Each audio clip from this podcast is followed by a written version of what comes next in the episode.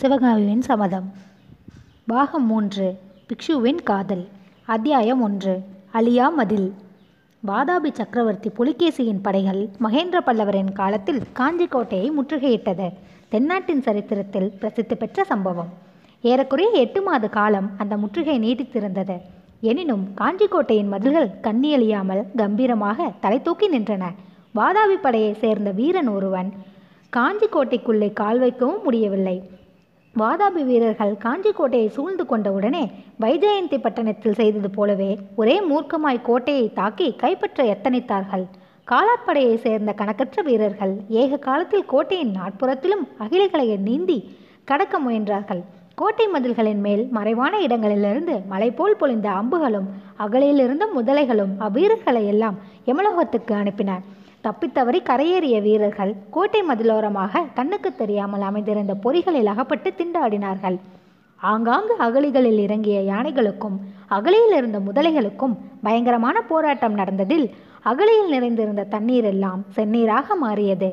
முதல் முயற்சியில் தோற்ற பிறகு கோட்டை வாசலுக்கு எதிரே அகலியை தூர்த்தி கோட்டை கதவுகள் மேல் யானைகளை மோத செய்ய முயன்றார்கள். காஞ்சியை சுற்றி இருந்த பெரிய பெரிய விருஷங்கள் எல்லாம் மத்தகஜங்கள் வேரோடு பெயர்த்து கொண்டு வந்து அகலியில் போட்டு தூர்த்தன. ஆனால் இந்த வேலை அவ்வளவு எளிதாக நடக்கவில்லை.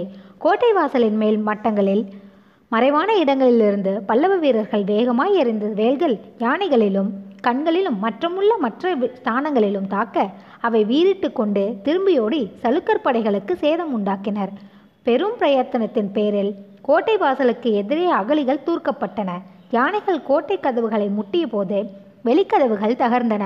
ஆனால் வெதிக்கதவுகளுக்கு உள்ளே எதிர்பாராத அதிசயம் யானைகளுக்கு காத்திருந்தது. புதிதாய் அமைக்கப்பட்டிருந்த உட்கதவுகளில் நூற்றுக்கணக்கான வேல்முனைகள் பொருத்தப்பட்டிருந்தன. இந்த வேல்முனைகளில் வேகமாய் மோதிக்கொண்ட வாதாபி யானைகள் பயங்கரமாய் பிளறிக்கொண்டு திரும்பி தங்களுக்கு பின்னால் இருந்த காலாட்படை வீரர்களை எல்லாம் துவம்சம் செய்து கொண்டு ஓடின.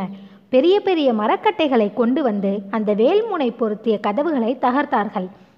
அப்படி தகர்த்துவிட்டு பார்த்தால் அக்கதவுகளுக்கு பின்னால் கோட்டை வாசலை அடியோடு அடைத்து கொண்டு கருங்கல்லாலும் சுண்ணாம்பாலும் கட்டப்பட்ட கெட்டி சுவர் காணப்பட்டது. இவ்விதமாக ஏறக்குறைய 1 மாத காலம் கோட்டையை தாக்கி கைப்பற்றுவதற்கு முயன்று தோல்வியடைந்த பிறகு நீடித்து முற்றுகையை நடத்தி கோட்டையில் உள்ளவர்களை பட்டினி போட்டு பணிய செய்வதென்று புலிகேசி தீர்மானித்தான். வாதாபி படைகள் காஞ்சியை சுற்றிலும் நெடுந்தூரம் வரை கூடாரம் அடித்துக்கொண்டு தண்டு இறங்கின. முற்றுகையை ஆரம்பித்து 6 மாத காலம் ஆன போது கோட்டைக்குள் இருப்பவர்களுக்கு என்ன ஆபத்து நேரிடும் என்று புலிகேசி எதிர்பார்த்தானோ அந்த ஆபத்து வாதாபி படைகளுக்கே நேரலாயிற்று. அதாவது உணவு பஞ்சம் நேர்ந்தது. லட்சக்கணக்கான வீரர்களும் ஆயிரக்கணக்கான போர் யானைகளும் வண்டியிலுக்கும் மாடுகளும் ஒரே இடத்தில் இருந்து கொண்டு எவ்வளவு காலத்துக்கு உணவு பெற முடியும்? வடபெண்ணை கரையிலிருந்து காஞ்சி வரையில் உள்ள வழியில் புலிகேசியின் படைகளுக்கு யாதொரு உணவுப் பொருளும் கிடைக்கவில்லை. ஏனெனில் வடபெண்ணையிலிருந்து மெல்ல மெல்ல பின்வாங்கி வந்த பல்லவ சைனியம் வாதாபி படைக்கு உணவுப் பொருள் ஒன்றும் கிடைக்காதபடி நன்றாய் துடைத்து விட்டிருந்தது. அவ்வாறே காஞ்சியை சுற்றிலும் நெடுந்தூரம் உள்ள கிராமங்களை எல்லாம் சூனியமாய் விட்டுவிட்டு ஜனங்கள் போய்விட்டபடியால் வாதாபி படைக்கு உணவுப் பொருள் எதுவும் கிடைக்கவில்லை.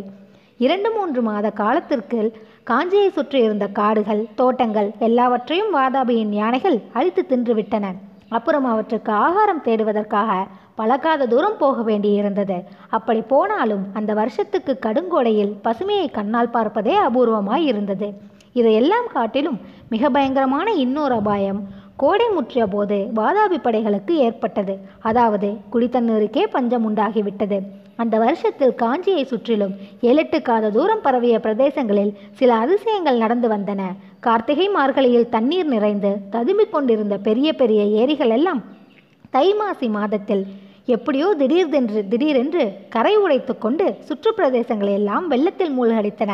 இது காரணமாக சித்திரை மாதத்தில் ஏரிகளில் ஒரு சொட்டு தண்ணீர் கூட இல்லை. ஆங்காங்கு இருந்த கிணறுகளும் குளங்களும் ஏரிகள் உடைத்து கொண்டு வெள்ளம் வந்தபோது தூர்ந்து போய்விட்டன. எங்கேயாவது கொஞ்சம் தண்ணீர் கண்டால் குடிப்பதற்கு பயனில்லாதபடி அழுகி நாற்றம் எடுத்து கிடந்தது. அந்த நாளில் பாலாற்றில் 3 இடங்களில் அணைக்கட்டு கட்டி தண்ணீரை தேக்கி வைத்திருப்பார்கள். வேநீர் காலத்தில் சிறிது சிறிதாக விடுவார்கள். இந்த வருஷத்தில் அந்த தேக்கங்களை முன்னமே உடைத்து விட்டிருந்தபடியால் கோடை காலத்தில் பாலாறும் வறண்டு விட்டது. பாலாறு வறண்ட காரணத்தினால் காஞ்சேயையும் கடலையும் ஒன்று சேர்த்த கால்வாயிலும் தண்ணீர் வற்றி போய்விட்டது. கோட்டையை சுற்றி இருந்த அகழி தண்ணீரோ இரத்தமும் நினமும் சேர்ந்து சேற்றுக்குட்டையாக மாறியிருந்தது. எனவே வாதாபியின் லட்சக்கணக்கான வீரர்களுக்கும் யானைகள், குதிரைகள், மாடுகள் எல்லாவற்றிற்கும் பாலாற்றில் ஊற்றெடுத்தே குடித்தண்ணீர் கிடைக்க வேண்டியிருந்தது.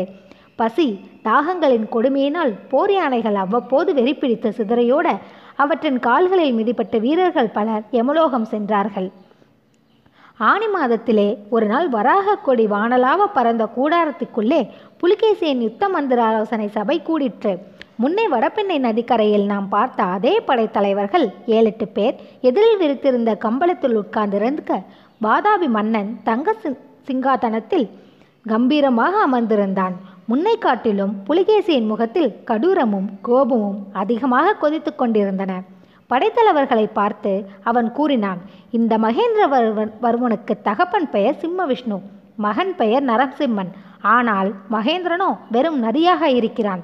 வலையில் நரி புகுந்து கொள்வதால் இவன் கோட்டைக்குள்ளே புகுந்து கொண்டிருக்கிறான். நரி வலையிலிருந்து வெளியே வரும் என்று எத்தனை நாளைக்குத்தான் காட்டுக்கொண்டிருப்பது? உங்களில் யாருக்காவது ஏதாவது யோசனை தோன்றுகிறதா? படைத்தலைவர்கள் மௌனமாய் இருந்தார்கள். ஒருவராவது வாய் திறந்து பேச துணியவில்லை. ஏன் எல்லோரும் மௌனம் சாதிக்கிறீர்கள்? வெற்றி மேல் வெற்றி கிடைத்து கொண்டிருந்த போது நான், நீ என்று எல்லோரும் யோசனை சொல்ல முன்வந்தீர்கள். யோசனை தேவையாயிருக்கும் போது வாயை மூடிக்கொண்டிருக்கிறீர்கள். ஆஹா, நமது பிக்ஷு மட்டும் இப்போது இங்கிருந்தால் என்று சொல்லி புலிகேசி பெருமூச்சு விட்டான். சபையில் ஒருவன், பிரபு, பிக்ஷுவை பற்றி எந்தவிதமான தகவலும் வரவில்லையா என்று கேட்டான். பிக்ஷுவிடமிருந்து செய்து வந்து நெடுங்காலம் ஆகிறது. வடபெண்ணை கரையில் வஜ்ரபாகு என்னும் கலப்பாள தாய்வனிடம் அனுப்பிய ஓலைக்கு பிறகு அவரிடமிருந்து ஒரு தகவலும் இல்லை. மதுரை பாண்டியனை பார்ப்பதற்கு அவர் போயிருந்த சமயத்தில் ஏதேனும் நேர்ந்து விட்டதோ என்னவோ? ஆஹா, பிக்ஷு மட்டும் இப்போது இருந்திருந்தால் உங்களை போல் விழித்து கொண்டிருப்பாரோ?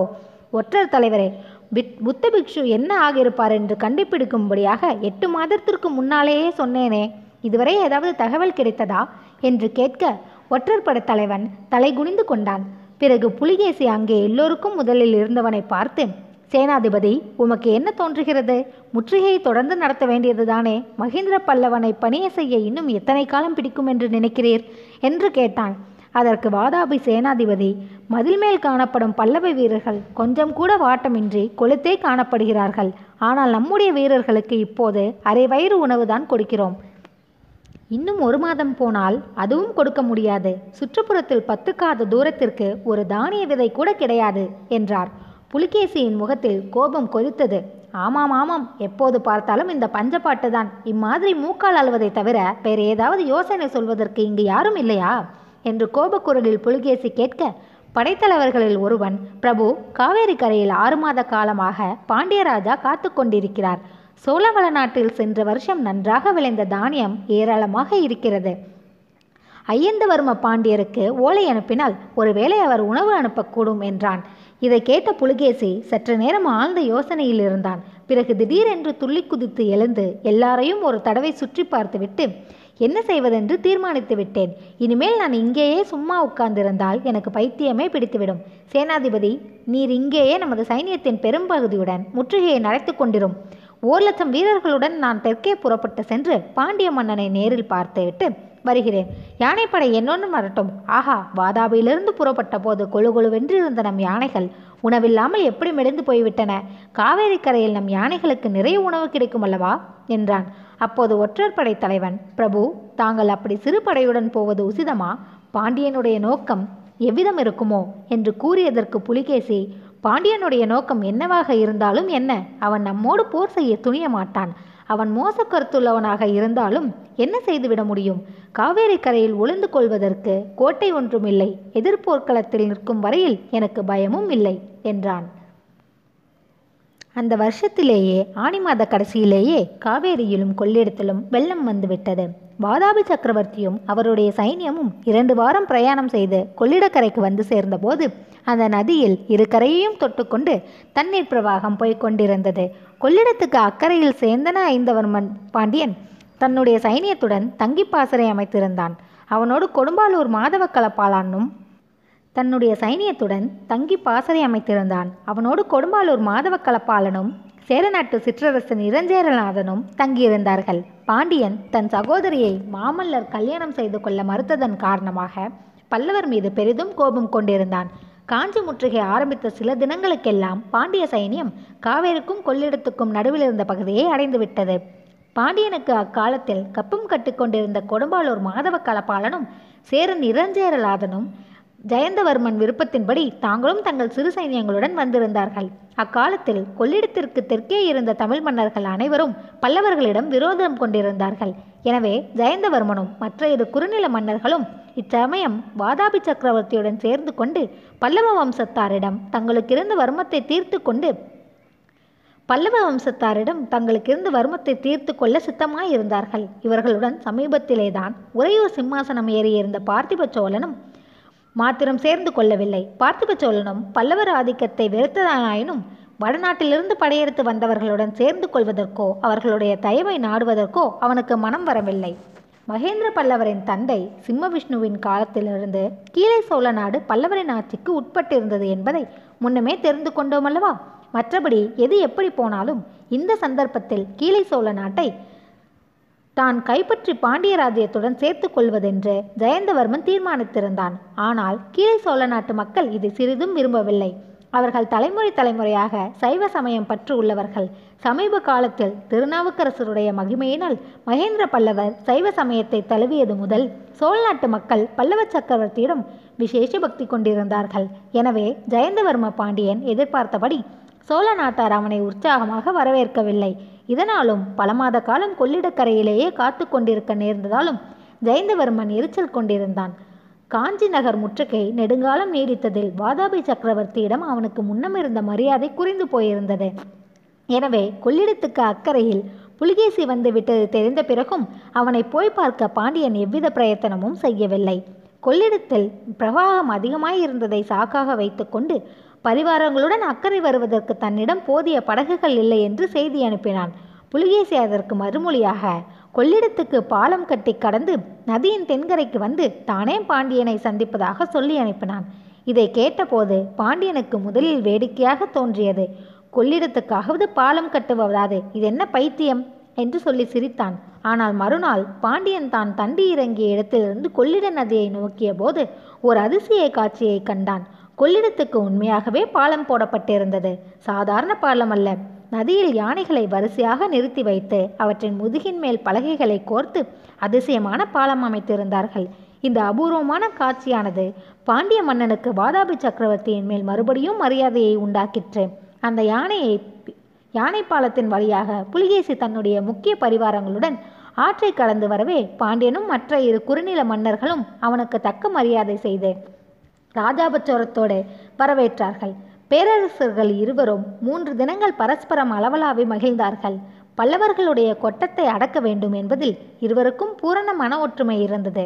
எனவே பல்லவ வம்சத்தை அடியோடு அழித்துவிட வேண்டும் என்றும் காஞ்சி நகரம் வரையில் பாண்டிய ராஜ்யத்துடன் சேர்த்து விட வேண்டும் என்றும் காஞ்சிக்கு வடக்கே உள்ள பகுதியை சளுக்க சாம்ராஜ்யத்துடன் சேர்த்து விட வேண்டும் என்றும் அவர்கள் ஏகமனதாக முடிவு செய்தார்கள்.